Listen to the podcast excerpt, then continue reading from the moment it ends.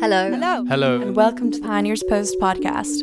Social enterprise stories and conversations from across the world.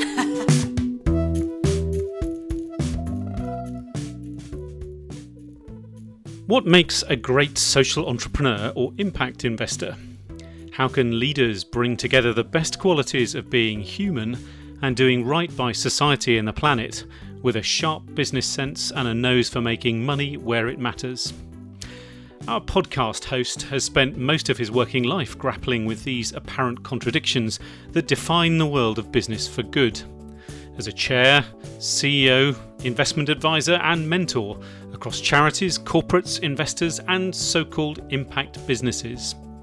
For the past 20 years, he's been signing off his emails and blogs in a way that reflects this same blend of apparently conflicting values.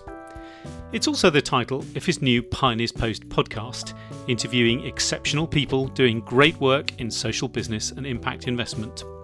Welcome to Peace, Love and Profit with Liam Black. So, uh, welcome everyone to this uh, second uh, uh podcast. Absolutely delighted to uh, be able to speak today to uh, Miriam Sidibe, who is a, a, friend of mine. I have mentored her. She has helped me understand lots of things. And she has just published a, a brilliant book called Brands on a Mission. which we'll be talking about. Um, she's such an interesting woman. she's based in Nairobi, uh, by background, she's a public health uh, uh, expert and specialist, having trained, having got her doctorate in public health at the London School of Hygiene and Tropical Medicine. She also has a master's in water and waste engineering from uh, Loughborough uh, in the UK. She's a trained agricultural and environmental engineer. She's done it all. Uh, she's worked for 15 years at Unilever, where she spearheaded a lot of that company's um, social mission work. Probably best known for her championing of uh, hand washing, uh, where she was part of a team which got an amazing 1 billion people to think about how they can wash their hands differently through Global Hand Washing Day, which happens um, every year. And she's just completed a sabbatical at the uh, Harvard Kennedy School, uh, where she was looking at this whole issue of how businesses and brands can make a positive social impact in the world. And that was part of the process that led to the publication of the book. Uh, if you need any more, she's also the board member of uh, WaterAid, lives in Nairobi with her husband and her children, and, uh, uh, and is at the moment under great demand um, around the world, not only for the book, but also for her insight into uh, public health and particularly hand washing. So, few. Hello, Miriam. Uh, welcome to the podcast. Yes. Hello. Hi, Liam. Very good to be here with you to get a chance to chat. Yes, it's it's uh, it's never a wasted opportunity um, uh, talking to you, uh, Miriam. So so first of all, how are you, and how's Kenya dealing with uh, the coronavirus uh, pandemic? I'm all right, actually. Um, I think. Uh, look, we haven't experienced the kind of um, the peak yet in terms of coronavirus that Europe and I guess America is going through at the moment. Um, and, and, and I think looking at the trends, it, it, looks like it will be different. It will be a very different uh, um, approach and a, and a, different landscape in terms of how coronavirus is going to hit Africa. What we're trying to see now is, uh, is, is to see, you know, how this coronavirus doesn't become a complete economic uh, breakdown of our of our countries because I think for us um, in Africa, um, coronavirus is very much an economical disease because so many people are actually uh, um, you know living with in, in, the informal economy and trying to feed themselves day to day. So it's really hard to to implement some of the measures that we've seen being successful in Europe or in America, such as lockdown and uh, and um, you know and, and even physical distancing in the kind of areas where the demography and um, and you know is, is is being seen. So I think that's a big difference. Um, so we're a bit concerned about that. Uh, we're concerned that um, we need to keep the economy going. So we've not had the same type of lockdown, and of course we've not seen the same level of uh, mortality as well in Africa yeah well let's let's let's hope that um, uh, you don't get the same levels that we've had here because you know we've uh, yeah. i think that let us say there are differing views as to the quality of the leadership we've had in government here in uh, uh in dealing with it so um, uh, so it's uh, you know i mean one can't plan these things can one but you know you're launching your book at a time of global crisis when lots of people are thinking about how society can be organized and the role of business um, in that future. So, Brands on a Mission, um, it came out uh, last month, um, and it's your attempt to draw together your thinking and looking at the practice of businesses that you believe are using their businesses, using their brands, using their uh, resources in order to bring a, a, positive social impact in the world.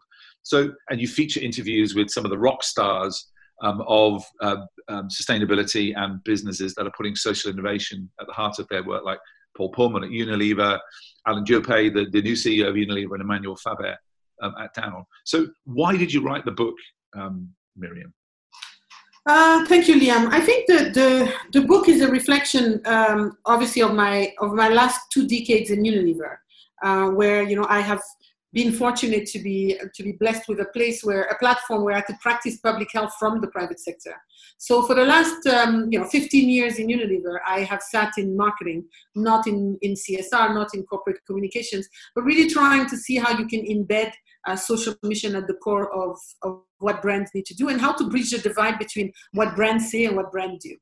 And then I felt that I had accumulated quite a lot of um, insights on how difficult that journey is to really try to drive impact at the core of, um, of, of, of, some of these business models. And um, I wanted to make sure that this, that, that I, I, I could put this down on paper and also create a guide for a framework that companies and other brands that wanted to do the same could follow um, and, and really think about what is it that they need to do to really articulate the difference between um, just staying at a very uh, superficial adverti- advertising and communication level and really trying to drive real uh, impact. And I, you know, so the idea for me was that I wanted to create a new discipline, which I'm calling marketing for public health, which was very much about infusing marketing with more moral values and processes in a way that you will be able to then um, uh, impact, uh, um, uh, you know, the, the, your everyday consumer with better norms, with better um, impactful uh, um, uh, responses as well. So uh, the, the, the, the, framework that I have created is, is, is informed first and foremost from my you know 15 years in Unilever of having actually done the work. Um, you know I've sat for 10 years in uh, in Lifebuoy, which is you know that we've we've worked really hard at making the world's largest antibacterial soap, and that has led the world's largest hand washing uh, programs to over 1 billion people that have been I've been lucky to to help uh, uh, um, uh, support, and um, you know, and, and and then also then moved to Africa where I spent a couple of years looking at hygiene and nutrition brands as well. So really consolidating this framework and saying, look, if you're going to try to drive impact, here are the five things that you need to do. And I'm I'm putting this under um, a framework which I'm calling the baobab tree, the purpose tree, which is basically looking at five roots um, that and five key five roots that basically uh, help nurture this tree. Um, and the five roots basically uh, are the first one is, is obviously on how you're going to try to get behavior change to your consumer. So, what is it that you can do to drive positive norms to your consumer for every dollar that you will spend on marketing to try to really drive make a difference between you know getting women to eat more green leafy vegetables for example if you are a bouillon cube um, as well as selling your bouillon cubes if you are a, a, a beer that you're going to create for example um, you know, uh, uh, addressing toxic masculinity with, you know, toxic uh, champion men programs, let's say in Soweto in South Africa, where you're infusing values behind that. The, the third element for me is obviously the second element, sorry, that we're looking at is, is partnerships. What kind of partnerships do you need to do to drive your, your model at a scale that's, uh, that will give you not only the depth the impact that you need. So how do you work with government? How do you work with NGOs? How do you work with nonprofit sector so that it gives you the right depth that you need? The third element is is uh, for me is how do you address systemic change? How do you use your voice and your marketing voice that you can have to drive brand advocacy and to stand for something bigger than what you just are trying to contribute to the table? Um, if you're going to stand for child mortality, if you're going to stand for gender equality, what is it that you're contributing and make, getting that clarity, but at the same time having an, a, a wider brand advocacy approach? Um, the, the fourth one for me is on, is on measurement because I think you measure what you treasure. And um, you know, just trying to make sure that you you're getting enough understanding of what is it that you need to measure at a at a brand level as well as a social impact. And I look at three levels when I, to, uh, I look at measurement. I look at what is it that from a brand business level we're trying to, to, to get to, whether it is, you know, penetrations, better penetration, whether it's more volume, whether it's, you know, building your brand love and loyalty and, and you know, getting more people to, to, to love what you do. Um, the, the, the, second element for me is, is at company level. So how do you retain more people by giving them an opportunity to drive uh, um, uh, the, social, the, the social mission as a core of what they want to do, and then showing that that's making a real difference in terms of retention, in terms of reducing absenteeism, for example. The third element in terms of measurement is, is at public sector level. How are you recognized? What awards are you winning? Are you managing to create more blended financing models where you can, you can, you can mix um, donors models as well as uh, donors money as well as marketing spend so that together you can reach more people because at the end of it i think we're all targeting the same the same group of people. And then finally how do you use all of this um, to move the muscles of corporations and win internal support? Because i think that becomes absolutely critical. Yeah, I mean, one of the things that really strikes me about your book is is how useful it is. So, if anyone is, um, I think it, it primarily aimed at people in marketing, but I think it's a, a great read for anyone who's interested in how um, enterprise can be used to bring social change in the world. And and, uh, and the framework that you come up with, I think, I think be really helpful to people. But um, so it's help me understand how a company which where the the, the link between the, their brand, their products, and social issues isn't as clear. So Lifebuoy really obvious. You know, everybody wins. Uh, you convince more uh, mothers to wash their hands, more children survive, uh, and uh, and Unilever sells more soap, and and everyone is happy. And it feels that feels right. That feels a good fit. But what if you get to you? You talked about beer brands. Um, so could, do you have any examples in your book of companies that you would say, wow, okay, that's I hadn't thought about that one.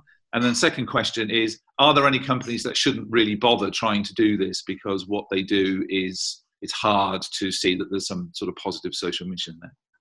So, I mean, my book and my area of expertise is on health and well-being because I believe that's the foundation of social justice. Just as simple as this. I think it's the most rewarding business investment in every sense of the term. And uh, and the years that I've spent, you know, studying brands of purpose, working at the intersections of business and purpose, through some of the brands um, uh, uh, you know, that I've been working with, whether it's toothpaste, whether it's a toilet cleaner and Domestos, for example, or it's, um, you know, a, a, a, bar of soap with Lifebuoy, or whether we're looking at, a, a you know, a, cup of tea and what conversations can be happening to reduce loneliness or, or, or have real good conversations around a cup of tea, are all products where you can have you can see the direct link. But it's not that simple. But the only thing that is starting to be absolutely clear is that uh, infusing moral values at the core of your marketing strategy pays and it pays to be good.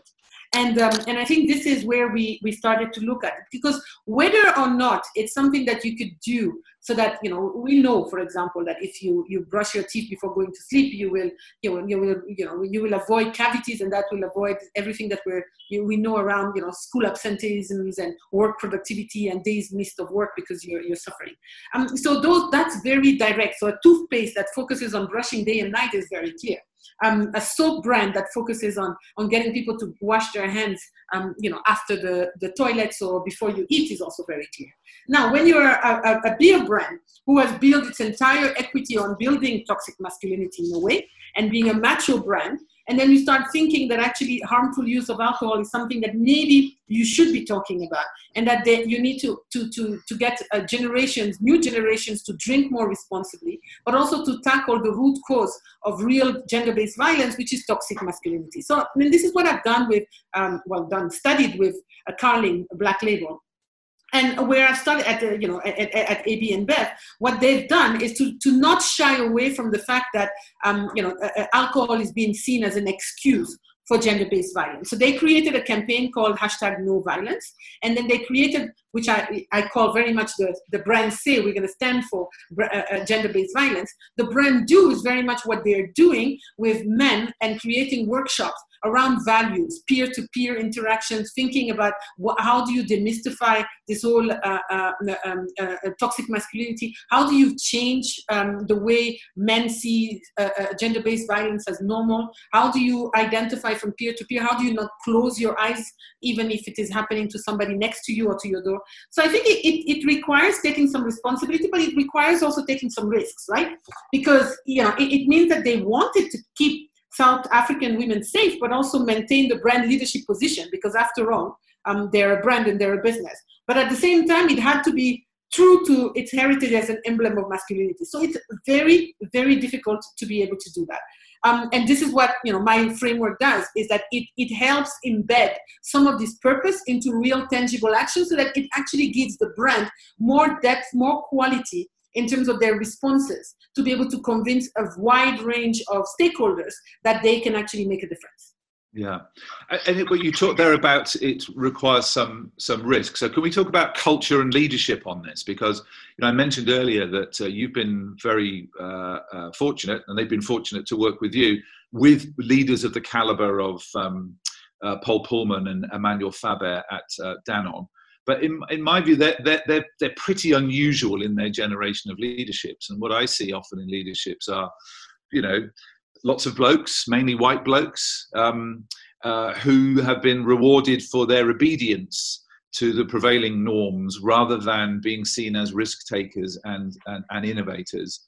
Um, and you know we're speaking uh, today, uh, Miriam, uh, in after a couple of weeks of the the protests that have come uh, as a result of the murder um, of that man in the states and the and the uh, uh, the, the, racial equality protests that are going on around the world do you think that how do you think that the leaderships of these businesses will will take your message at the moment? When I, I, I would imagine every fiber of their being is going oh my god i need to keep my head down now. There are so many big issues. So how can those leaders be encouraged to take on board your mantra that their brand should go on a mission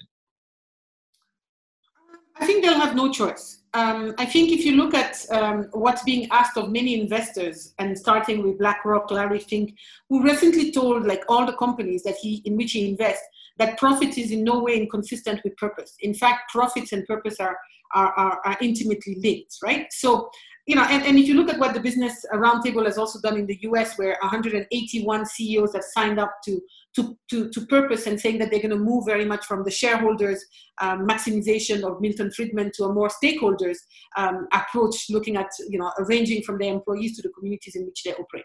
So I don't, I don't think it is possible to just um, uh, maximize uh, wealth today without having a real understanding of, um, of, of what you could do uh, uh, you know, for, for, for, the, for the stakeholders with whom you operate. And I think what's coming very, very clearly um, in, in, you know, in the various uh, crises that are happening, whether it's COVID-19 or it is actually the, the murder of George Floyd, um, you know, and, and, and what that actually has done is that, you know, brands and companies that have actually that believe in in in, in you know some of these core social issues that I have done and have history and and and and um, and, uh, and heritage of having tackled them are standing and coming out of this extremely well and the rest are falling fast and they're falling very far from everyone else. And then it takes years of dedications and commitment to be a brand on a mission. So if there is a time where they can actually reset their business model it's now. It's now an opportunity to be able to build better and to start taking commitment but i think the world will need to keep them accountable. And i think this is what this framework does. This framework keeps companies and brands are accountable that they're not just jumping on the bandwagon right now. And if you look at the brands that are doing well, whether you're looking at Nike or you're looking at Ben and Jerry's in the in the racial conversations, those are brands that have you know can speak with confidence and authority on America's new reality because you know they've been supporting you know as far as uh, Ben and Jerry's you know since the civil rights movement they've supported work towards racial equality on many fronts. You know, education, income inequality, criminal justice system and most importantly, you can see this sensitivity reflected on their board. So you can see that in their leadership team, you can see that in the board uh, composition that they have. Um, you know, and, and I think that's what brings credibility across the board. And that work is being rewarded. I mean, they came out with a very simple ice cream last week, you know, a new ice cream flavor called Justice Remix, and the customers welcomed it with open arms. And you know, and I think it's it's a business imperative for brands to to to tackle and to build uh, mission and purpose at the heart of what they want to do moving forward. Because I don't think there's a choice. And I think yeah. COVID 19 is going to, to, to, to actually maybe give us a chance to reset this world into a better place. At least, at least I'd like to believe that. Um, you know, so I think, and, and, and look at the, the roles that everybody can play within that uh, as well. And where do, where do you think you'll be um, focusing your effort? It will, are you who's the audience you would really like to to talk to? Is it the sort of middle-aged blokes at the top, or is it the rising generation where you're message and your reading of what's going on in history might resonate more? I think you need to approach both. I think the approach is different.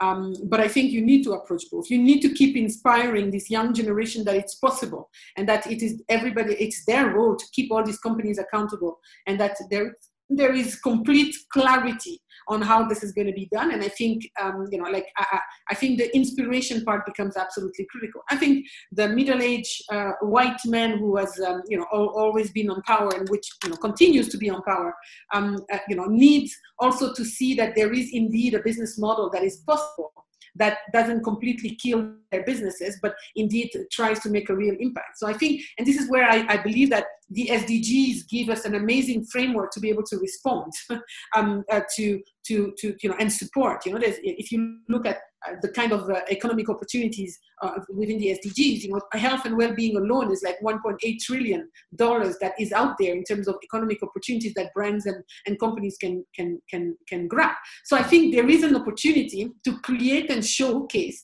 that these business models can bring that um, that that that that that positive impact, and that and here's how you do it because yeah. you know not everybody and not every company is a unilever not every company has been blessed with the right dna but i think what my book is showing is that you know and i, I draw the line because i'm in health and well-being to companies like uh, uh, uh you know guns guns and and you know sugar uh, um, um, what, what, you call the sodas and, and all of that because I don't think there's much value to some of these at all. But I do think that overall you can rethink and, and, and, and apply a much more um, uh, you know, impactful, enlightened capitalism. I wonder. I wonder whether I mean, one of the things that's been interesting that's been going on in the UK is that suddenly everyone sees actually the people who you turn to are not the hedge fund managers and the CEOs of FTSE 100 companies. You turn to the doctors and you turn to the ambulance drivers and you turn to the people that keep the food chain going and I've talked, spoken to some uh, you know, senior people in businesses, profit, for-profit and non-profit companies, saying, you know, in this emergency, they felt a bit bloody useless. You know, as they've been, you know, stuck in their houses trying to keep their companies going, watching other um, uh, people keeping stuff going. So I, I, wonder whether there might be a, a moment um, uh, uh when the lockdown is over and we do get back to something like normal, if we can, a lot of leaderships and businesses will be saying, you know, I remember that feeling and I want us as a business, as a brand, to be more useful in the world and more engaged and more on a mission. Yeah, yeah, no, I agree. And if you think about, I mean, you know, on the other side, I, I believe that health and well-being is an extremely well rewardable uh, uh, uh, business investment.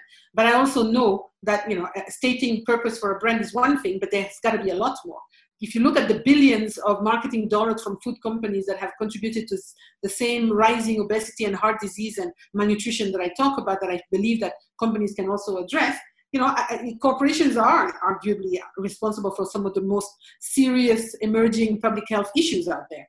And um, and then I, but I also believe that they alone have the global power, reach, and authority to change that. So if you think, you know, like hand washing with soap is the best line of defense in COVID-19, and the best way you can you can you know respond to COVID-19 is by having a, a good immunity system and make sure that you you know you're eating properly and and, and you know dietary food. So now this is a time for some of these companies to talk about dietary diversity, to really think through you know their models about what is really necessary and what has their role been in this whole you know covid-19 and trying to get everybody out of this. And I, I i think you know if you can show an alternative in which doing good is profitable you could change that dynamic. And this is what the book is trying to do and this is what you know my life work has been right? Is to keep trying to show alternatives and that the alternatives of doing good is a better alternative and one that pays ultimately better anyway. Well miriam thank you so much. And i uh, uh, i think it's I think your book is great. I hope lots of people buy it, and I hope lots of people, uh, equally importantly, act um, on what's in there. Um, and it's a source of uh, great hope to me that there are women like you in the world, in the influ- influential places that you are, bringing this message and, and, and encouraging more of us to to make a difference in the world. So, Miriam, thank you so much for your time. Um, uh, stay healthy, and we'll talk again soon. Thank you so much, Liam. We hope you enjoyed this episode of Peace, Love and Profit with Liam Black. Tune in to Pioneers Post podcasts again via our website, SoundCloud, Apple, or however you like to listen to your podcasts. You can find hundreds more podcasts and videos and thousands of stories supporting business for social good from around the globe at pioneerspost.com. And if you'd like to support our social enterprise journalism, we'd love you to sign up for a subscription at pioneerspost.com/subscribe.